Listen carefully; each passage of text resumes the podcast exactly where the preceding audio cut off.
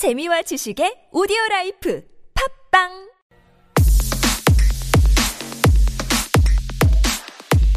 Steve recommendation.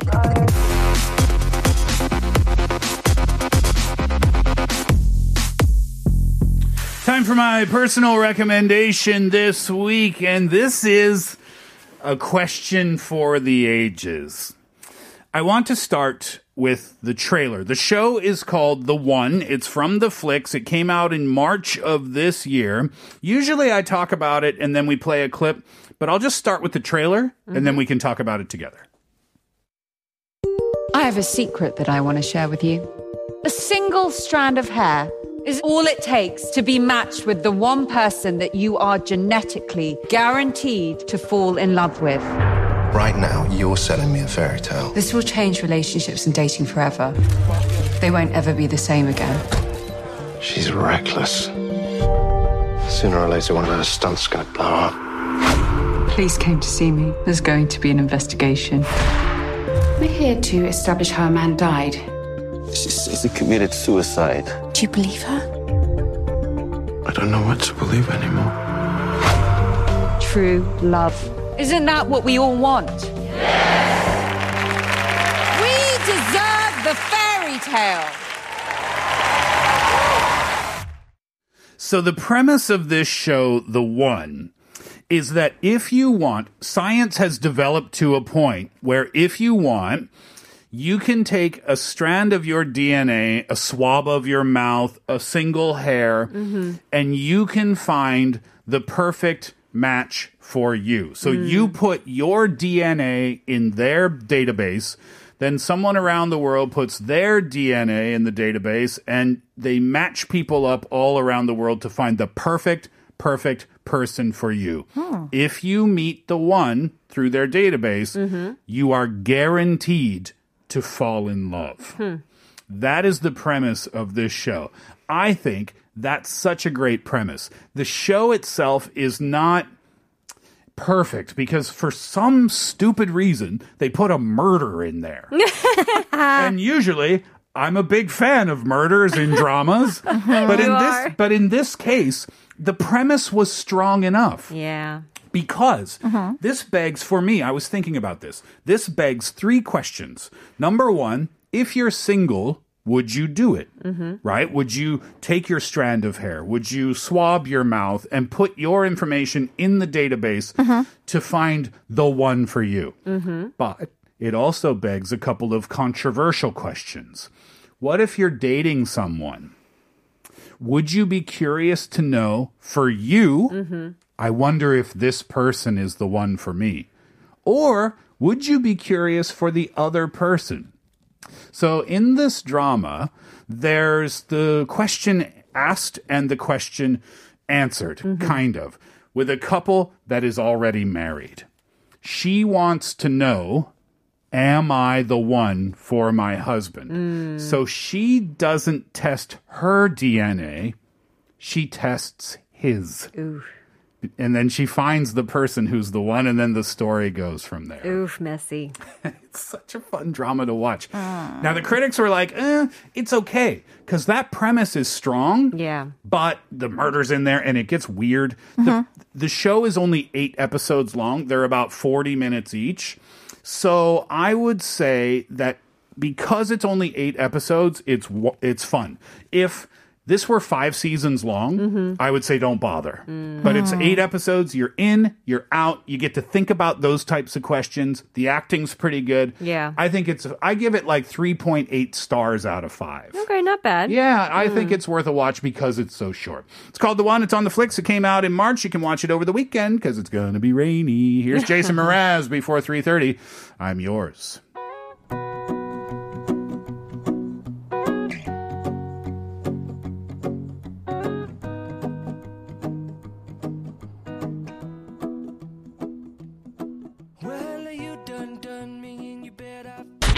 Steve.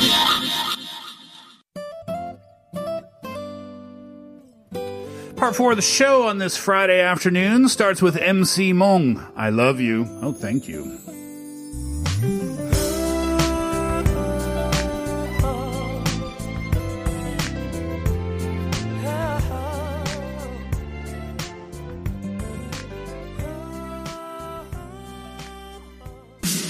Six degrees of connection.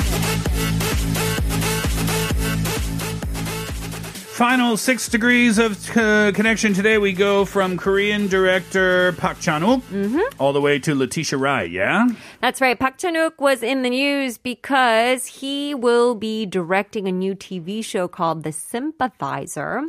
And this one is starring RDJ.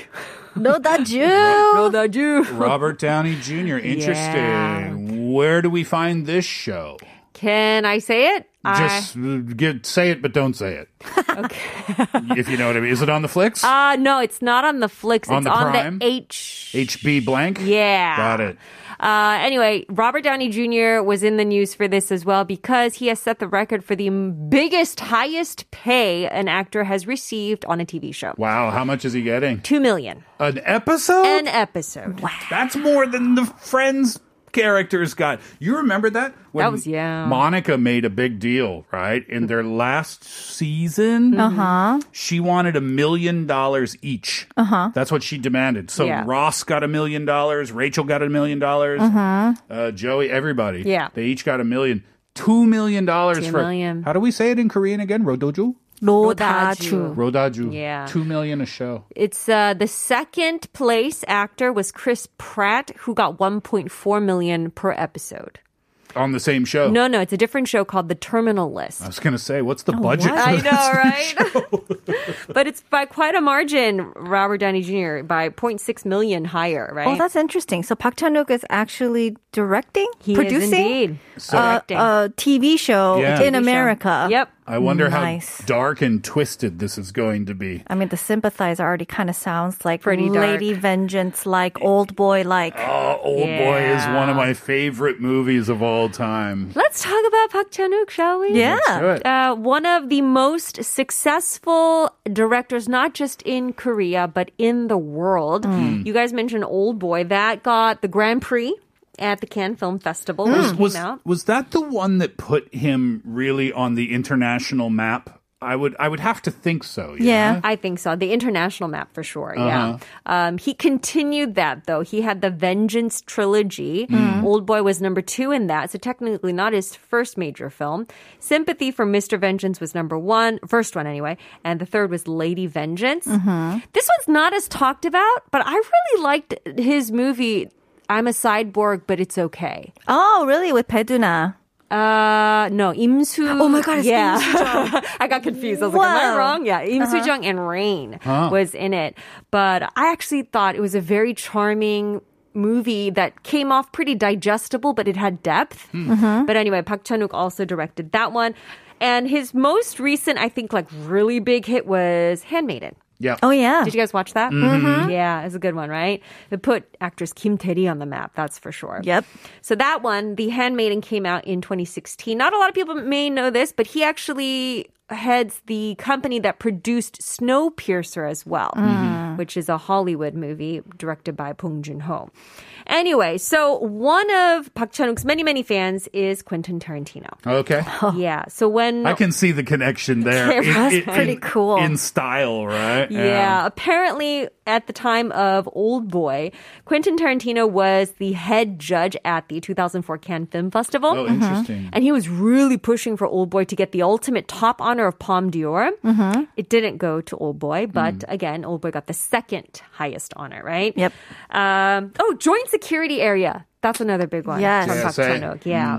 Anyway, so Quentin Tarantino, ugh, I mean, one of the most what is it household names in, uh, in directors in directors right? for sure, and a very recognizable style, right? If- If, you watch a Wes Anderson film, you know you're watching a Wes Anderson film. If you watch a Quentin Tarantino film, you get a pretty strong sense you're watching a Quentin Tarantino Yeah. film. Yeah. And uh, he's very sort of culturally diverse with his inspirations as well, right? Mm-hmm. So Quentin Tarantino has teamed up with one particular actress on more than one occasion, and he has, I think, even publicly said that she is his ultimate muse. I'm talking about actress Uma Thurman. Oh, okay. Yeah, that, that Kill makes sense. Bill. Yep. Yeah, she was in Pulp Fiction. Absolutely. Right. Yeah. uh, Pulp Fiction and then the Kill Bill series. Exactly. Mm. And uh, there's a little bit of controversy in Kill Bill. Apparently, he wanted her to drive a car scene herself, not using a stunt double. And she ended up getting into a major car accident Oh, really? and still suffers from some like neck and back Really? issues. Oh. But I think they worked it out, and she doesn't seem to hold like this major grudge. She said he obviously apologized. He hmm. called it one of the biggest regrets in his life. Is that right? Yeah, and so I think they're still on good terms. She publicly said if he were to ever want to work with me again, she'd be open to. So mm-hmm. it ended well, but it was a big deal at the time, right? Kill Bill 1 and 2, Yeah. both amazing. Oh yeah. yeah. It was very different for Hollywood. Very know? different for Hollywood, but not very different for Quentin Tarantino. Very good point. Yeah. And the soundtrack, oh, incredible. So good. I don't even remember the soundtrack actually. Look it up. It's super good. So Uma Thurman, uh, she has a very distinct look, right? Uh, sort of high fashion model, undoubtedly beautiful, but in a sort of darker way, I think, or heavier way, maybe is a better word. Um, she apparently inspired the name of a lizard. A Scientist, because the lizard was part of like a Uma genus. Uma Uma Thurman kind of I mean I can see that. I can I can no, kind of it's see not that. 'cause she looks like a lizard, Steve. That's her name, Uma. Yeah, the lizard was under the Uma genus. Oh. So they're like, oh, let's name it. So it's Uma Thurmanime or Mane or something. Okay. Um, she also inspired a song by a popular band, Fall Out Boy. Mm. Their hit song, it was a title track off of one of their albums called Uma Thurman. Okay. It's like, I wanna dance like Uma Thurman. She inspires lots then. Yeah. From So- lizards to rock songs. exactly. so she said that Fall Out Boy reached out and asked if they could use her name, and ah. she was like, "Oh yeah, sure." And it was a hit song, it just solidified Fall Out Boy status. Fall Out Boy's drummer and lyricist is Pete Wentz. Yep. Yeah. He was also married to Ashlee Simpson. Ah. He headed up his own sort of agency, and they are the agency that is responsible for having birthed Panic at the Disco. Oh, that's oh. fun. Yeah. Panic at the Disco. I didn't know this. The members all left Oh, they're done. except the one singer guy. Uh-huh. Yuri Brandon is the only guy that's left. He's the only one left in, in Panic at the Disco. I didn't the, know now that. the band's just called Panic. Panic because we have no more members in the band. Disco's over. yeah, so Yuri Brandon, I think uh, that's his name, right? Yeah. Yep. I just know him as a singer guy. He teamed up, as Brendon Urie, by the way. Oh. that's what it is. He teamed up with a very popular pop singer, arguably the most popular and Oh, yeah. successful of her generation, Taylor Swift. Mm. He worked with her on the song called Me. Mm. It has an exclamation mark at the end, right? right. so they teamed up on that song. Did you know Taylor Swift actually directed the music video for that song as well? Didn't know that. Yeah, it's very like campy, right? But yeah, she headed that. It was a successful song. A lot of, I don't know, uh, Easter eggs apparently in the music video as well. If you haven't watched it, it's just sort of a, a feel good watch, right? There's a reference to Sesame Street in there too, I think. Oh. One of these things is not like the other. If you remember that Yeah, from yeah, Sesame yeah. Street, yeah. The Foo Fighters did a Ses- that same re- a reference to Sesame Street in one of their tracks too. So I guess she's in. She actually covered. I th- oh maybe it wasn't Foo Fighters, but anyway. Um, so that was a successful song. She is known for her amazing lyrics, arguably based on her real life dating situations. There's a good pool to pick from, including uh, remember Calvin Harris. oh yeah. That was a shocking one because they were dating, and apparently, one of the names that was listed to have written lyrics for some of his songs was I can't even pronounce this Nils Sjöberg. okay, who's that? That's the pseudonym for Taylor Swift. Oh, Yeah. Oh, you didn't know she writes stuff in pseudonyms. I did not know that. So Calvin Harris's song with Rihanna, "This Is What You Came For," Uh-huh. was. To be honest, there wasn't many lyrics in that song, but apparently Taylor Swift co-wrote it. They broke up and it was kind of a messy one and she kind of jumped ship really quickly from him to another actor boyfriend Tom Hiddleston. Hiddleston. Yeah. Oh, cringe. They, they dated for like a really short time. Yeah, that relationship, it didn't work in my Wait, head. Remember that time he wore the I Heart TS t-shirt? Oh gosh. I don't know why. He just, they shouldn't have done that. but I mean, what are you going to do? So they dated for like a few months. It was a very short lived relationship. And this is the connection. Tom Hiddleston, of course, in the Marvel series as Loki. He was in the movie Avengers, uh, in all the Avengers movies, actually. But the one that starred the lady that I'm trying to connect him to, Letitia Wright, was the second Avengers. Oh. And Letitia, right, because there was a connect. Was there in the second Avengers film? Mm-hmm. Yeah. There was the Black Panther connection. Yes. Right. Got it. So, Yeah. and she was in Black Panther, right? Actually, was it second or third? Infinity War. Which one is that? Oh no, that would be the third. That's Two the or three. third one. The- Okay. The, last one, right? That's No. Endgame. Endgame's the last one. With the guy with the glove. yes. Thanos. The guy with the glove. I can never goodness. remember his name. Uh, my son calls him Koguma 아저씨. Because he's purple. And he's he's- like sweet potato. That's cute. Yeah. Anyway, so Letitia Wright is the sister Shuri of the late Chadwick Boseman's character hmm. of King T'Challa. T'Challa. Yeah. Um, she's been, was in the news because she got injured on the set of Black Panther 2. Not too serious. She should be back soon. Very good. Well Nice. done on that connection, Angie. and with that, we'll let you go on a Friday afternoon. Angie, enjoy your week. We'll see you again next time. Thank you so much. When we come back, and when I say we, I mean Kate and I, we get back to your messages as we get closer to the end of the show on uh, this Friday afternoon. Here's a song for you, Ji, uh, Jin Young. It's requested by you. It's Brown Eyes, 비오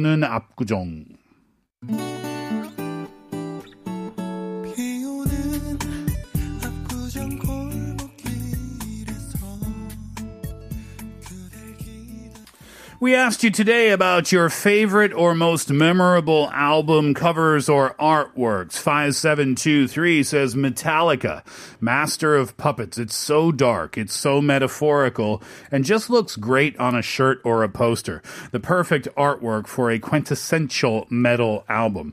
I'm not a heavy metal fan, but I find for me personally, Metallica kind of falls somewhere in between hard rock and heavy metal Yeah. just enough in that gray area that I can like them. Exactly. Do you know what I mean? Yeah, it's like uh, if you kind of want to dabble in some metal, then Right. Metallica is your go-to. Metallica is like dipping your little toe into the heavy metal pool. Yeah, to- just kind of start with Enter Sandman, and then you'll kind of work your way through. exactly. Mm-hmm. Thanks for the message. 6621. I love Helgo's album art. I don't know who did all the artwork, but it's very Salvador Dali esque Ah. in look. So a Mm. lot of Melting clocks. maybe. Uh, that, type of thing. Mm-hmm. 6247 says all of, oh, speaking of heavy metal, all of Iron Maiden's albums are very memorable. They all look super scary. I listen to them. I have listened to them since I was born because my dad was a rocker and they are his favorite band. I used to think they were devils. Oh, wow. I honestly hated their music and so did my mom. Wow. But you know what? They do make a point because, I mean, if you see a lot of t shirts out there with Mm. rock bands on them, Yeah. you will definitely, for sure, no matter what brand, Yep. you will see an Iron Maiden something out there. I totally agree with you. And tho- those people who wear Iron Maiden t-shirts are probably Iron Maiden fans. you think so? Because I think sometimes you wear a band's t-shirt uh-huh. and it doesn't necessarily mean you love the band. Yeah. But I think if you wear Iron Maiden, that's a pretty strong statement, I think. You're kind of mm, saying maybe. something about yourself, I think. I mean, I'm wearing a Beach Boys t shirt. Not a fan? Uh, of some of their music. a lot of their music, actually, yeah. Uh, 0914 says, My most memorable album cover would have to be the album by Sotejiwa Idol. It was my first Korean music album I bought, and when I showed it to my friends in America, they thought it was cool. Bringing K-pop before K-pop was a thing. Ha ha ha. Oh, yeah. I did that. I brought a Jinusean album Ooh. back to Canada with me Oh, that's a good album. and played it, well, The first one, right? CD. I don't know. the one with gasoline. I don't know. Oh my gosh. I don't know. Nijona Bono. Is that Jinusean? That is Jinusean, but It- that's not the album. Okay. Okay, it was that album, whatever, Okay. whatever it was. Uh-huh. Yeah. Wow. 5951. 저는 개인적으로 박효신님의 야생화 앨범의 앨범 자켓이 기억에 많이 남아요. 나무 판화로 야생화를 찍어낸 것 같은데 어, 흑백으로 된 심플한 디자인 그리고 특히 야생화 뮤직비디오도 너무너무 기억에 많이 남고 스토리를 알면 더 가슴이 먹먹해요. So 5951 says, uh, personally, I really, the memorable album jacket for me is Park Hyo-shin's 야생화 or like wildflower if you roughly translate that. It's kind of like um you know when you carve wood and then you kind of print out some of that it's it's a it's a flower print that's on the album and it's just black and white it's very simple. And especially with the music video too. The music video is very simple as well if i'm correct. Mm. If you know the story it's all the more heartbreaking I actually do know the story of Yasenghua. Uh, it was like um, a time when uh, a lot of the music companies or, or, entertainment companies were trying to just use the talent or take advantage of it as much as possible, milk them out as much. And Park never really had a voice in what he really wanted to do as an artist and a mm. musician. I think this was the first album that he released after he finished his contract with his previous company, and then he was able to just kind of get things off his chest and Be say, "Look, himself. yeah, exactly." Mm, Mhm. Thanks for the message. Uh, 3019 says, I really like the old school album covers from Korea. One memorable one is the Kimchi Sisters. That was featured on a Kim's Convenience episode. Seven, uh, 7514 says, Do the record labels still pe- spend money on album covers? I remember when I was young, it was such a big deal. It was talked about in the news. 4259, I don't know why, but the ACDC Back in Black album cover is in my head right now. I think because it's so simple, just black with their band logo. Great album, too. Totally agree. 5847, of course, we got to talk about the Velvet Underground and Nico album. 6736 says Joy Division's Unknown Pleasures. Uh, and finally, for today, 0992 says, not a fan of the band. Uh, one of their albums, though, that left an impression on me was Blink 182 Enema of the State. It's the one with the nurse on the album cover. For some reason, it's unforgettable. We got a long list of great albums today to listen to, Yeah. perhaps over the weekend, too. All right, that'll do it for the Steve Hatherley Show for this afternoon. Thank you so much for being with us over the last couple of hours. Uh, once again, thank you to Angela and Kate. Thank you, too. Thank you. Thank you, as always, for your listenership and your uh, participation in the program. Coffee vouchers today, 278 459 510914. Congratulations. Those will take a couple of weeks to show up on your phone. We appreciate your patience there. And to wrap it up today, it's Michael Learns to Rock. Nothing to lose. Enjoy that track, and we'll see you for the weekend shows. Hatherley out.